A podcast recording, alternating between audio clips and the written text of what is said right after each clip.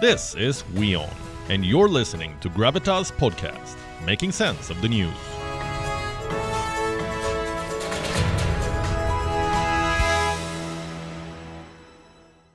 Our final story for the evening is from India. It is a story about a doctor, a doctor who is now being hailed as a hero. His name is Govind Nandakumar. He is from Bengaluru. On the 30th of August, Nandakumar was on his way to his hospital. A patient was waiting for him. She needed an emergency gallbladder surgery. The doctor's team had set up everything, but he needed to be there on time.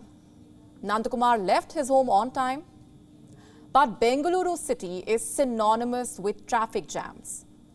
It is infamous for its hours long traffic jams every two steps, and you find yourself stuck in traffic. Nandakumar also found himself stuck. His hospital was still three kilometers away. The traffic was bad, and there was no way he was going to make it for the surgery on time. So he decided to run to work. The doctor left his car behind and started running. He ran past the cars that were stuck in that jam and ran for three kilometers.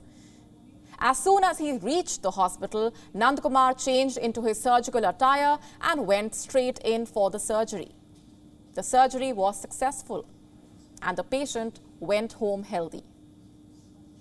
Doesn't this story bring a smile to your face? Amid all the stories of war and crises, it is rare to find such stories. And what does this tell you? That there are still people who are ready to go the extra mile for the sake of others. I'm sure you remember the stories of Bengaluru floods. We were reporting about them all of last week.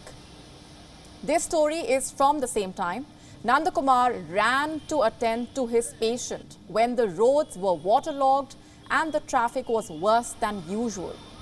He says, You gotta do what you got to do. And he's right. There will always be hurdles in your line of duty. Someday it's the flooded roads. Someday it will be something else. The challenge before you is to be sincere towards your work regardless. And you know what? Not many accept this challenge. The age of quiet quitting, quitting teaches you to put yourself before work. Focus on yourself before others. This doctor also could have done the same.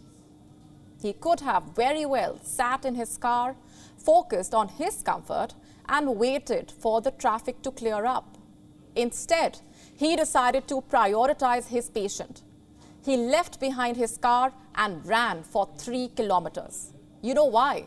So that his patient gets medical help on time, so that the doctor's delay in reaching the hospital does not add to the family's anxiety.